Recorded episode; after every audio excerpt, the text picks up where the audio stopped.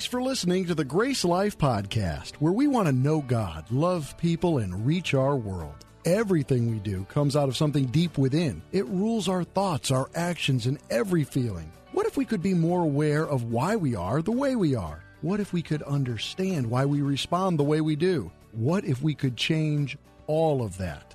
Join us for this week's message in our series on the heart.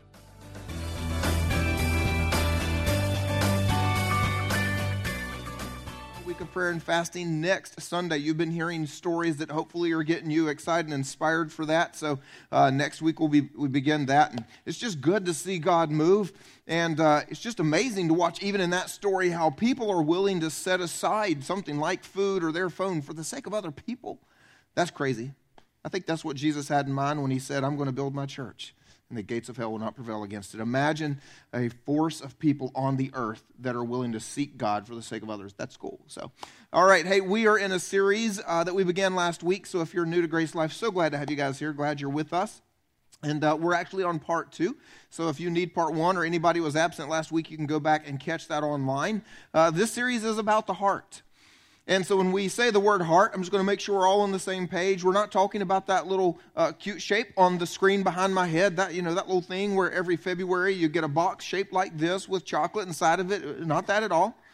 Uh, we're also not talking about that thing that pumps blood because I'm not a cardiologist and this is not a physical fitness series. Okay. And, and, so then you would think, well, the only thing left is we're going to talk about emotions and feelings and that kind of stuff. And some of the guys are already checking out. I don't want to talk about my feelings, man. Don't do that. Okay, well, feelings are involved, but it is way more than that. You see, when the Bible talks about our heart, it's actually talking about what we think and what we want and what we feel. It's talking about the very thing that drives us. And so most often in the Bible when you see the word heart, you can you can replace it with the word soul because that's really what it means. When we talk about our souls, we're talking about our mind, our will, our emotions, what we think, what we feel and what we want. And since this drives us, this is important. If this drives us, then it's going to determine everything we do, every reaction, every decision, every desire that we pursue, every thought, every feeling is going to come out of it. And so when I uh, was in college, I had a pastor that was mentoring me, and he showed me a verse about the heart and, and said, Memorize this, because especially those of you that are, you know, the younger you are, man, I'm telling you, especially single people, just raise your hand. Single people, come on.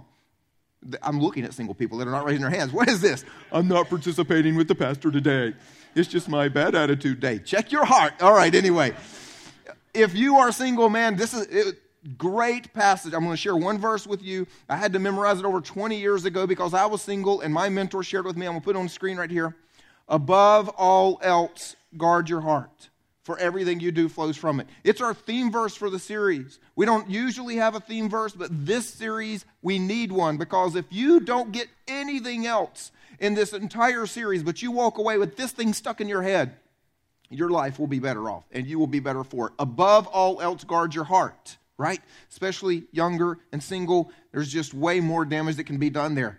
Above all else, guard your heart. Everybody say this with me. Above all else, guard your heart for everything you do flows from it. My goal is to do to you what my pastor did to me. I want this stuck in your head. And uh, then you can blame me for the earworm. But at least it'll be a Bible verse, and that'll be like a good earworm, okay? Above all else, above all else, guard your heart. You know why? Because if it's that important, the enemy wants it. You ever thought about that? If everything we do comes out of it, the enemy wants it. And he is just waiting for an opportunity. If you missed last week, we kicked off the series with the idea of having a clean heart and, and, a pure heart so that we can pursue God and have the most of, of what He wants for us. That's online if you missed it, but I'm only going to touch on what we chose to do as a church together in our response to that message so that if you missed this, you know where we're headed for the year. God makes a promise to us in His Bible that if we will put ourselves in front of His Word, that His Word will discern what's going on in our hearts and reveal that to us so that we can find out what needs to change. That's His promise. And so we decided as a church, our response for this year, a great way to kick off the year, was we're going to put ourselves in front of God's Word as much as possible. Preferably every day. No one's perfect. You might miss a day. So get a, a Bible reading plan. You can either get them online or on apps on your phone, or we've got a, a paper version in the lobby you can pick up. Eh, but then we said we're going to add to that an invitation. If you were here, we read a passage where, where David was saying, Create in me a clean heart, God. It's an invitation. So, what we're going to do every day this year, as many times as we can, we're going to sit down, we're going to put our hearts in front of God's word. But before we start reading, we're going to give God an invitation God, create in me a clean heart and let your word do what it needs to do in my heart. So that's that's where we are. That's what we're doing together uh, with a clean heart. Today we want to talk about the idea of a wounded heart. This is important. I want everybody to do. It. Do y'all trust me? Okay, I got like three. That's really sad. Except for guest. I don't expect you to trust me. You don't even know me. But if you'll just play along, that would be great. The rest of you, I expected a better. Let's try. Do y'all trust me? All right, then do this before I tell you what we're going to do. Raise your hand and repeat after me. Jimmy is talking to me. Good. You see, although this entire series is something for every single one of us, and you need to always know this is, this is going to change your life, today's message more than any other, I am not talking to the person beside you. Today's message, more than any other, this is not for your spouse. This is for you. Because we're talking about wounded hearts, and we all have them. I remember the earliest point in my well, it would make sense that the earliest memory I have is what I'm going to refer to as the earliest point that my heart was broken. But anyway, I, I remember the earliest memory that I felt a wounded heart. I, I, think I was about five years old, give or take a year. I might have been four. Uh, I don't think I was much older just because of, of everything involved in the memory. But my dad came home one day with a toy. And my dad didn't do that kind of thing. My dad was a blue collar worker and had a very dirty job. And because he was always dirty, he would come home and, and have to change clothes or take a shower before he was even allowed to sit on the couch. And his truck had to have like those vinyl type seats, which was fine back in the 70s. Yes, that's, that's where I come from. And because that's, just, that's what kept it clean. He was a very dirty person because of his job, so he never stopped by the grocery store. He never stopped by Kmart because that's before Walmart, right? Anybody with me? He didn't do that. And so I guess somebody at work was like selling or fundraising or something. Anyway, he came home with a little truck. And it was a little dump truck that would scoop up things. And so you could put out these little yellow styrofoam blocks, and if you pushed the little truck along, it would, it would scoop them up. And I remember I was just literally blown away because my dad didn't do this kind of stuff. He, he, he was a very routine, normal person, and buying toys for his kids, well, that just wasn't the generation he came from. That, that didn't work. And so I was so touched by this and so like, oh my gosh, that the next day I'm looking out the window and just waiting and waiting and waiting for my dad to come home. I just wanted to show him how much I, I, love the toy. And so what I did is I'm looking out the window and he finally is driving down the driveway. I, I, I get the truck and I put the blocks all the way down the hallway and his bedroom door and my bedroom door are like side by side. So I, I, know instead of playing in my bedroom, if I play in the hallway right outside of my door, is he goes to his bedroom to put his stuff down and to get on clean clothes, he's going to have to come by. And I was ready. I mean, I put the blocks out and I got the truck and I froze. And I'm just waiting on my dad to walk down the hall. And as soon as he turns the corner and starts coming down the hall, I start picking up the little blocks. And I'm kind of looking at my dad and I'm waiting on him to smile. I'm waiting on him to acknowledge that I enjoy the toy that he bought. I'm waiting on anything. And he walks down the hall stone faced. He doesn't acknowledge me. He literally steps over me and goes into his bedroom. And my heart was crushed. I don't know why. I don't know why it was such a big deal. All I know is my heart was broken at that point. And I don't know if, if he smiled inside, and I don't know if it, it touched him. I, I don't know anything because I don't know what's going on in his head, but what I know is somehow I wanted a response from my dad that wasn't what I got. It's called a wounded heart. Now, I know if I said today we're going to talk about wounded hearts, there are some of you that are like, no, I'm good, man. I don't have that problem. Especially because we're, we're, we're near a military base right here. We've got a lot of soldiers, and, and you are taught to compartmentalize. You're taught to take that feeling, put that away because you got to keep moving forward. And so I talk to people a lot. They're like, no, I'm good. No, my heart's not broken. My heart's not wounded. I, I'm good. We all have wounded hearts. We all have wounded hearts, and we all need healed hearts. I'm just going to read through a little list to see if I can get you all on board with this because it doesn't do any good to talk about it until you recognize you need this. You see, you have a wounded heart if your parents ever said or did anything at any point in time that hurt your heart. You have a wounded heart if your spouse ever said or did anything that hurt your heart. You have a wounded heart if you ever had a boyfriend or girlfriend. Come on. That's automatic. You have a wounded heart if you know what it feels like to have a friend turns out not to be a friend. You have a wounded heart if you've ever felt like God let you down. You have a wounded heart if you have ever watched a good person do something bad and that shocked you, which hurt your heart. You have a wounded heart if you've just watched the news and you've seen injustice in governments for a struggle of power or a piece of dirt hurt innocent children. You have a wounded heart. You have a wounded heart if you simply were raised in a broken world, and we all were. You see, here's the way it works if you are breathing and you are on planet Earth, you have a wounded heart. I want you to think about like the Braveheart movie. Come on, guys, with me. Braveheart, best movie ever made. Oh, yep. That was weak, men, just so you know. Anyway, so here's the thing Braveheart and back in the day, uh, William Wallace, when we think about warfare, that was hand to hand. I mean, that was face to face. I mean, they didn't launch missiles from miles away. They got in there with a sword, and you had to get up close and personal. And if you've seen the movie, every time William Wallace came out of a war scene, he was covered in blood and sweat and dirt, and he had cuts and he had scrapes, and, and, and he was injured, or, or, I mean, just everything was always like that. And if you can imagine with me. You're watching the movie, you're watching Braveheart, and they have this battle where they're in there just swinging their swords and they're fighting and they're doing everything, and it's hand to hand combat. And, and, then when it's over, William Wallace walks away and he's covered in all this blood and this sweat and the dirt, and he's got the cuts and he's got the scrapes, and there's somebody walking beside him, and they're like, and he doesn't have a scratch. And he doesn't have a spot of blood. And you would say, somebody making this movie messed up. And you need to understand the same thing. There is no way that you live on planet Earth with sinful human beings in everyday hand to hand combat and think that you've walked away without a scratch. We all have wounded hearts. We all need healed hearts.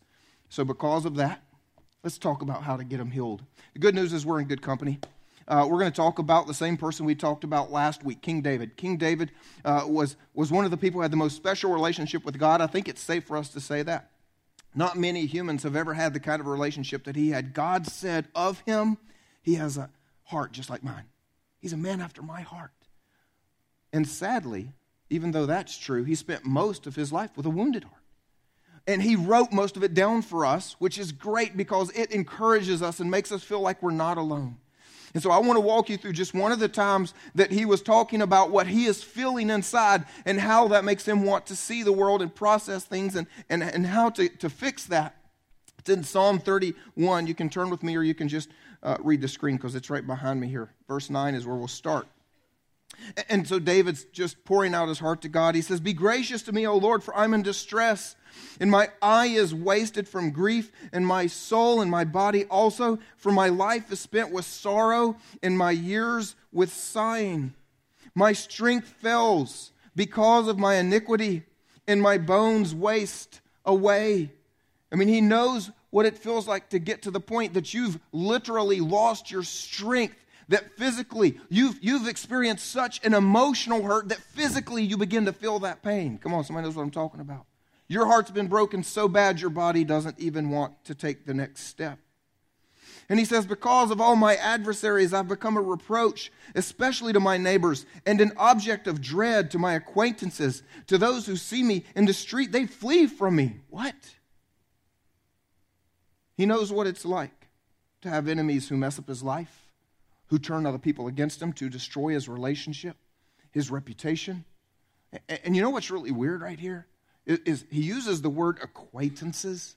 And if you've ever read anything by David in the Bible, this sounds so unDavidish. I mean, come on, you with me? He is one of the most raw, sincere, blunt people. And to say, my acquaintances.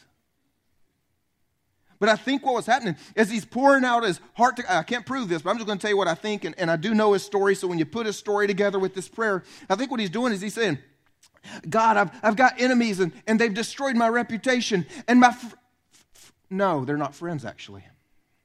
You know, I thought they were. But they've walked away from me. They flee when I come down the street.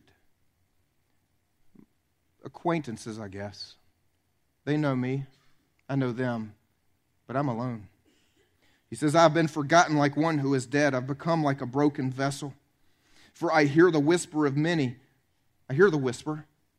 I see when I, I, I, look on Facebook and, and there's that person I had a fight with yesterday and they've made this anonymous post. No, they didn't use my name, but you can tell they're talking about me. They're making some declaration about how they're more righteous than I am and they would have done something better and they're appalled at me. And I know who they're talking about when I see that. And then worse, the, the, the other person that doesn't like me, they commented on that and they said how awesome uh, that was and how insightful it was. I know the two of them talked on the phone about me. I know what it's like. I turn the corner and I see those two people that are always out to get me. They were just talking. Suddenly, when I walk down the hall, the conversation stops. I know people are whispering. I hear the whispering of many, terror on every side as they scheme together against me, as they plot to take my life.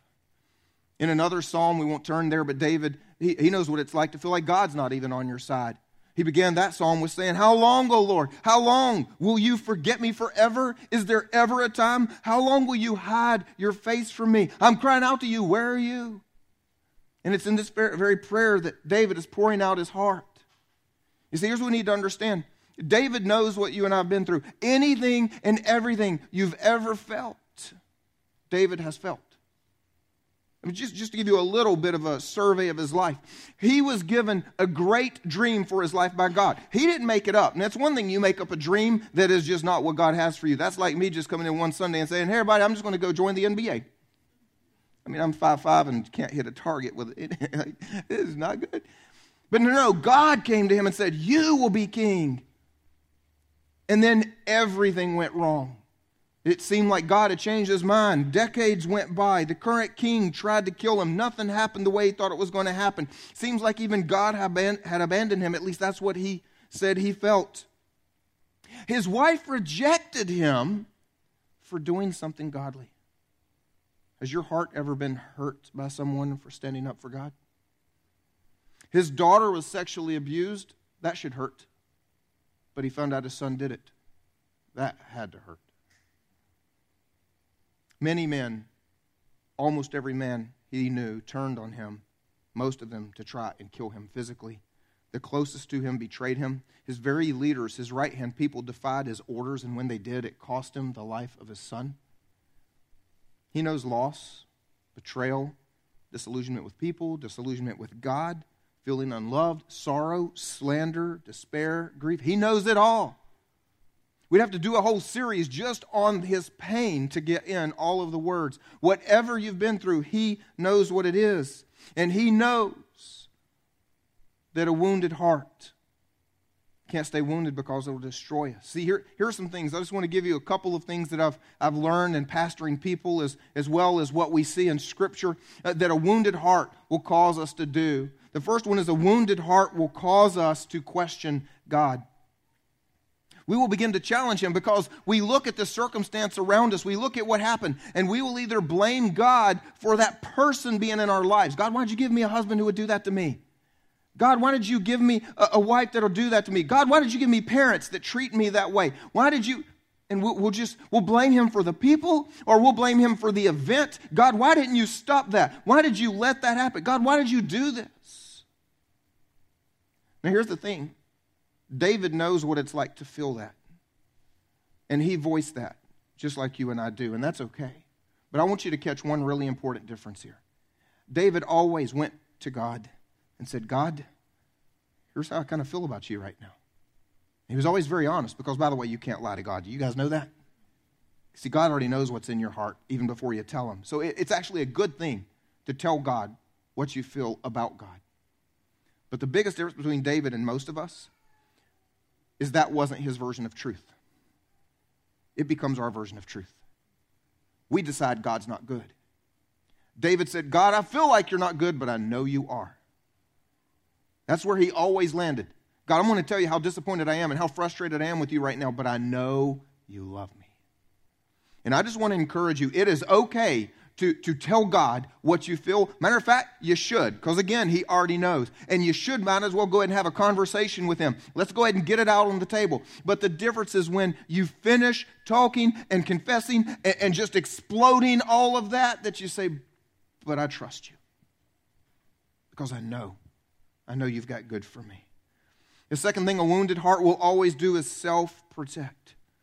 And I'm just going to do a real quick timeout caveat here for some of you self protection in, in what I'm about to say is not the same as when you put healthy boundaries around you from a toxic person or a toxic situation. There is wisdom and boundaries are good. I'm not talking about that. That's another sermon. That's another day. What I'm talking about is not healthy boundaries. I'm talking about a wound that causes us to build walls because our perception is skewed through the wounding. We, we aren't sure if we can trust anyone.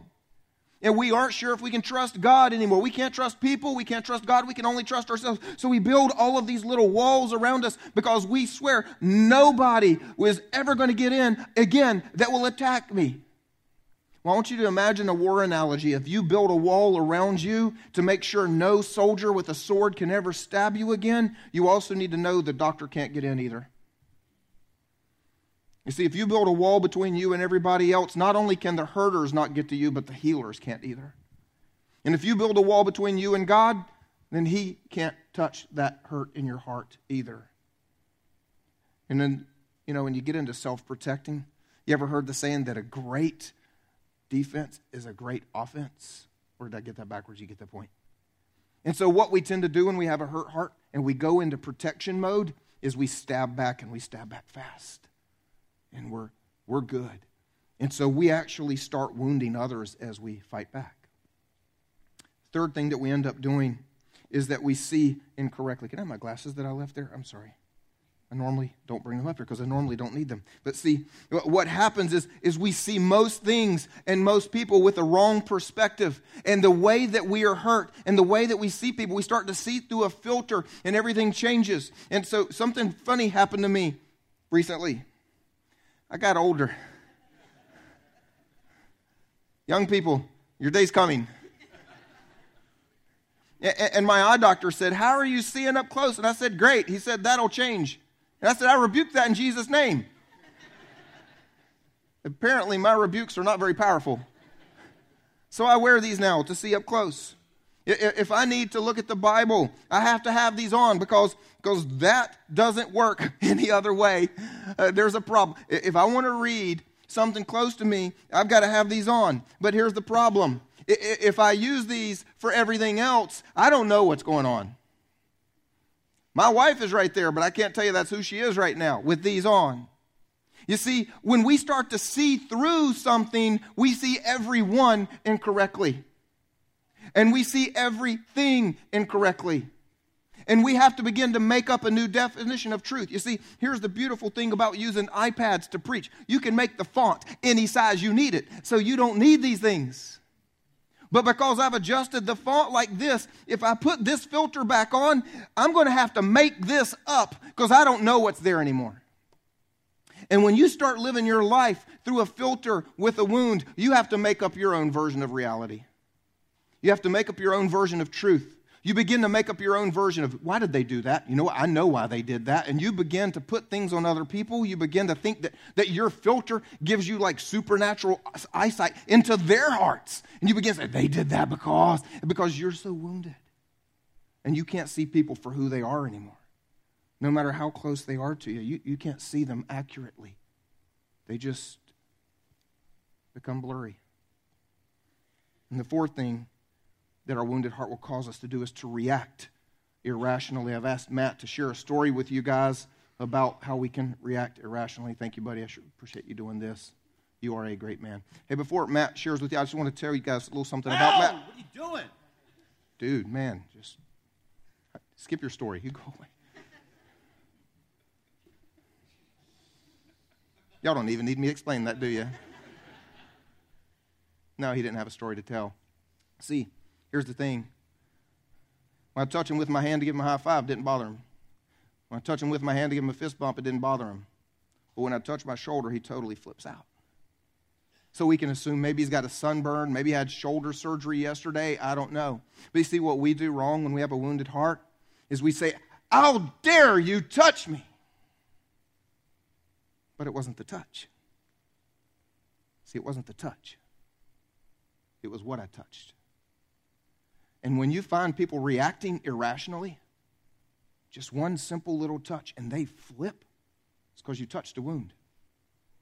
But back up, because today's message is not about the person beside you. See, what happens when you flip out, when you react irrationally, reveals to you a wound in your life. Eh, eh, let me just do something simple because maybe it'll be a less emotional point for you and it'll help you out. I think I'm a very polite and kind person. If somebody is, is rushing for the grocery line together, I slow down and let them go. If there's a mom with kids and stuff in her hand, I'll let her go around me because, I mean, we've had four kids. We have four kids. Uh, we still have them. there are days you wonder, but anyway. I, am a, I'm a pretty, I, I, will let people go. All that, I'm always, sure, go ahead, go ahead. I'll hold the door for somebody. I have no problem with somebody getting in front of me. But in traffic, I am Mr. Road Rage. If somebody cuts me off, now I do not wave fingers, just so you know, your pastor does not do that, but I might blow my horn. And I've often wondered if I'm blowing my horn at somebody I was preaching at the week before. Uh, y'all just to have to forgive me if I ever blow my horn at you. That means you didn't know how to drive, just so you know. It's your fault.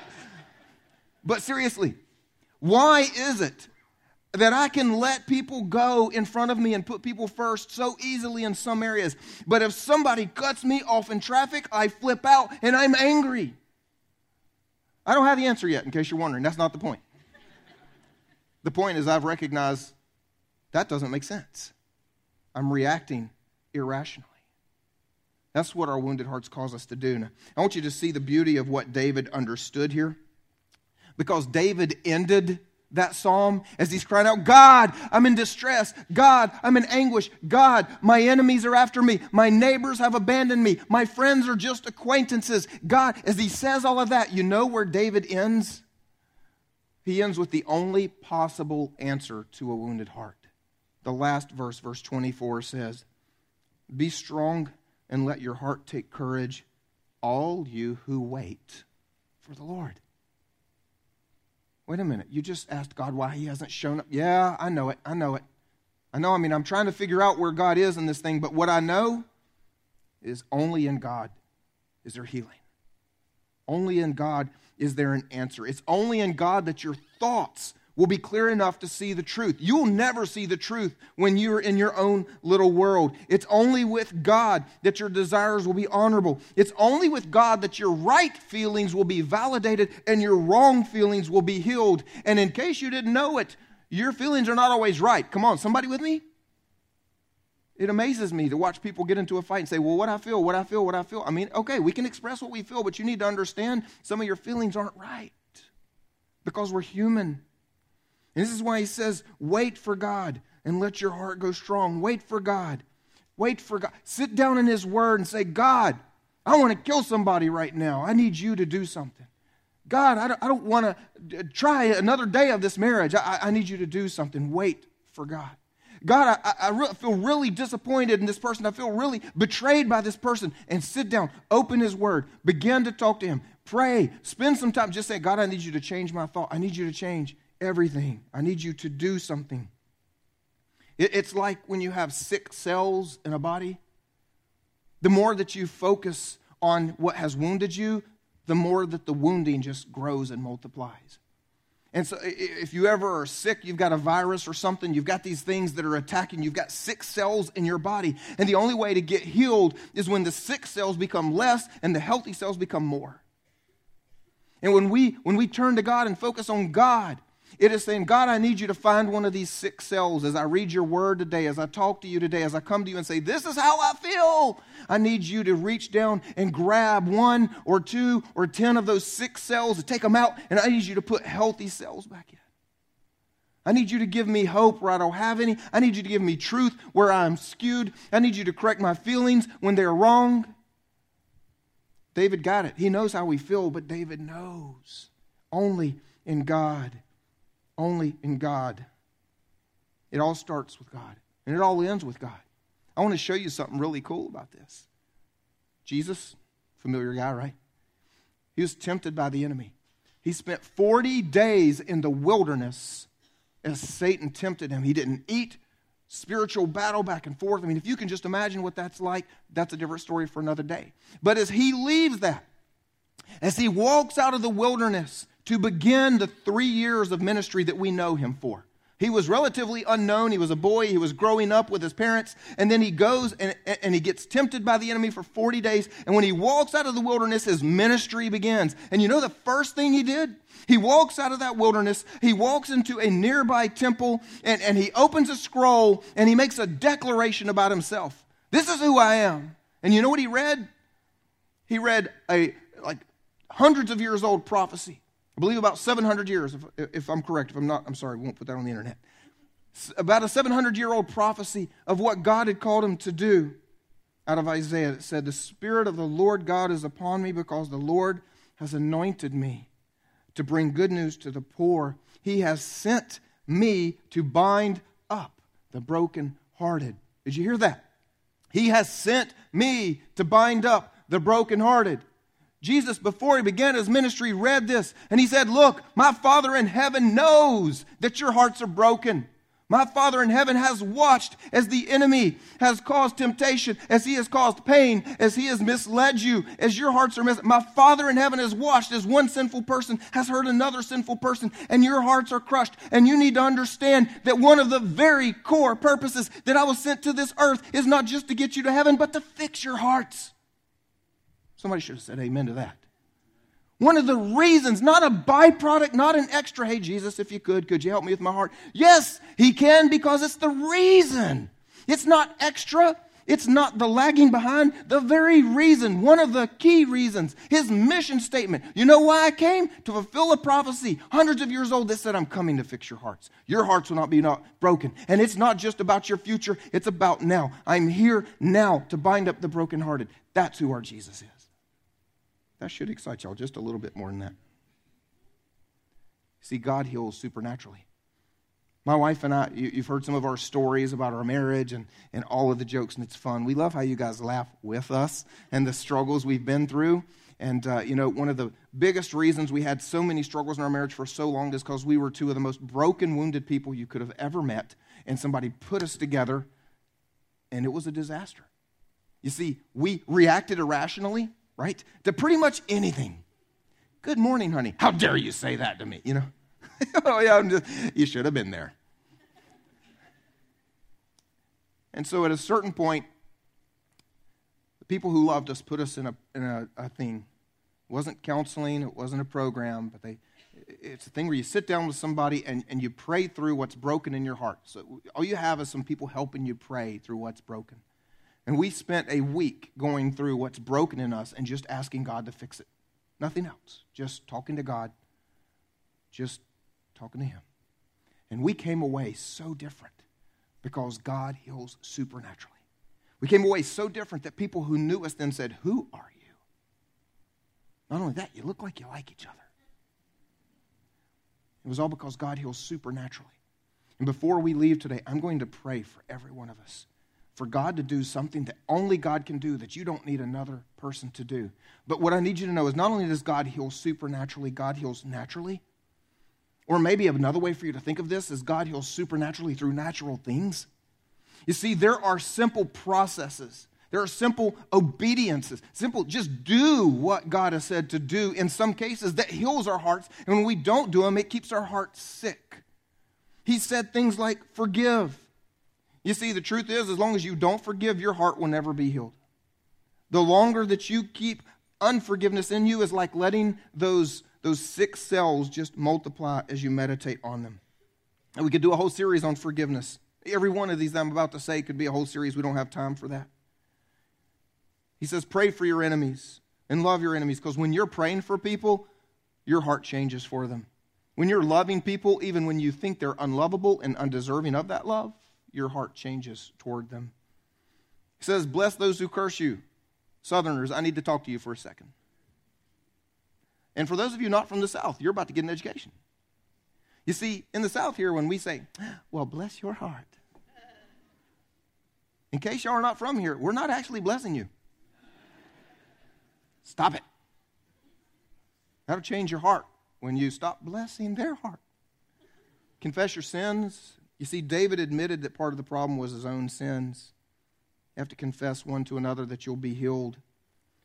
And then, I, yeah, I'm going to go where some of you don't want me to go. Last one I'm going to mention counseling. Counseling. See, here's the thing. If on the way out the door today, you're leaving church, you're on your way to Moe's, and you trip and you fall and you break your arm, I don't think any of you would say, oh, I'm not going to go to the doctor. I wouldn't want anybody to know I went to a doctor.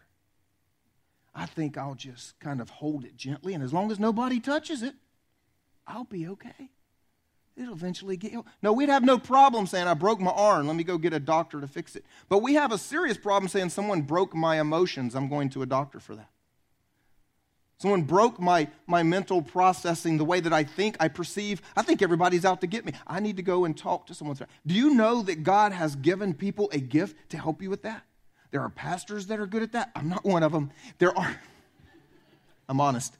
There are counselors, there are psychologists, there are psychiatrists, there are great people that God has equipped to understand how our hearts, or our minds, our emotions, and our thinking, how all of that works together, and they are equipped to help us. And we need help. I cannot tell you the number of people that, that just skip this, they just pass it, and they need it. And if I could just rant for a minute, I'm just going to tell you. This is kind of like unholy and off my book. Just, just go with me. But I help, I try to help people. And, and I can only do so much because I'm, I'm a pastor, I'm a leader, I'm a Bible teacher, I'm not a counselor. That's not my training, that's not where I'm really good. And so I'll meet with people, and this has happened so many times I have truly lost count of it. And they'll sit in my office. I'll say, you know what? I, I know someone that could really help you with that. I know a really good counselor, or I know a good whatever, and, and you need some help here, and I know who could get you that help, and let me help you get that help. And then they won't do it because. And you know, one of the main reasons I've had people do this. I've even had people annoy me. Like, you said you'd get me that information. You didn't get it to me today. When are you going to get that information? I need that counselor's number. I need that number. I need that number. And, and then I followed up with this person a couple weeks later. So, how did it go? Did you connect with them? No, I, I called and found out they don't take insurance. Really?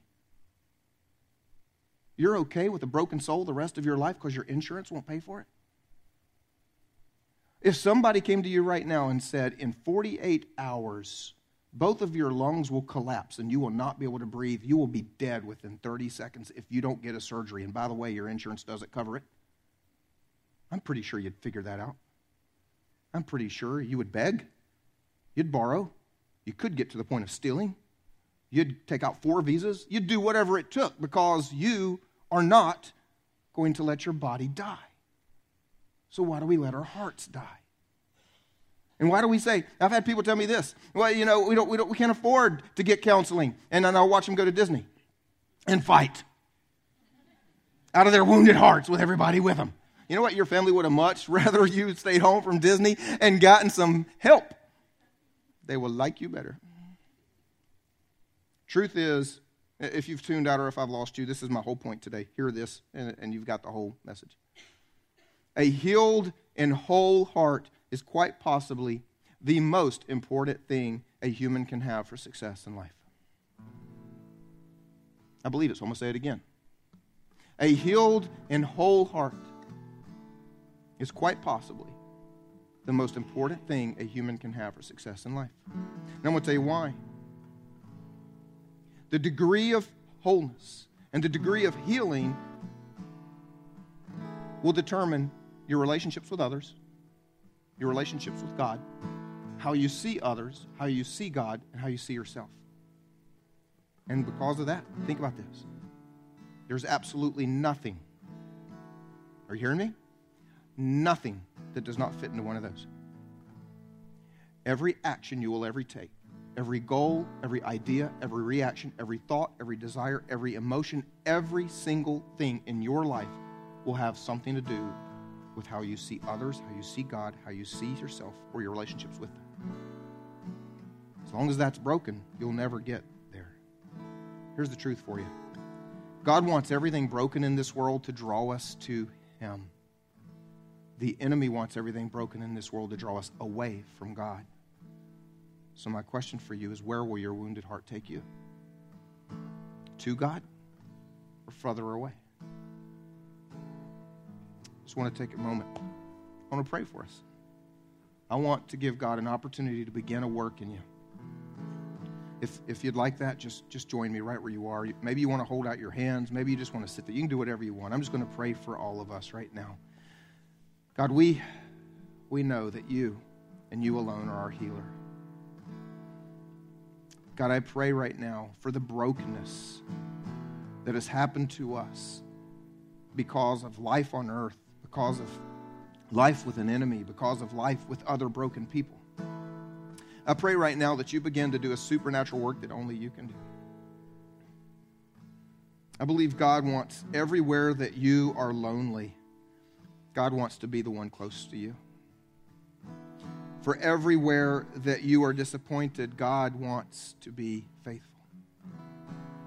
And for everywhere that someone has hurt you, God wants to be the one who heals you. And so I pray that right now for your life. I pray right now that God is close to you, that God is faithful to you, that God heals you, that God touches you.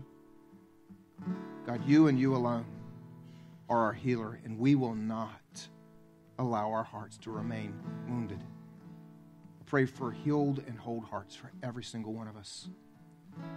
And the last thing I want to do is just pray with some of you that have never made Jesus your king. Maybe you've rejected uh, the idea because God has hurt your heart. Uh, maybe things didn't go the way you thought they should go.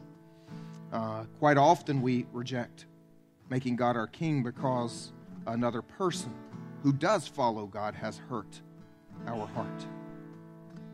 I just want to encourage you right now to do what David did, to let that go. To let that go and say, God, you and you alone, I need you. If you have never made Jesus your king, just pray with me something like this right now.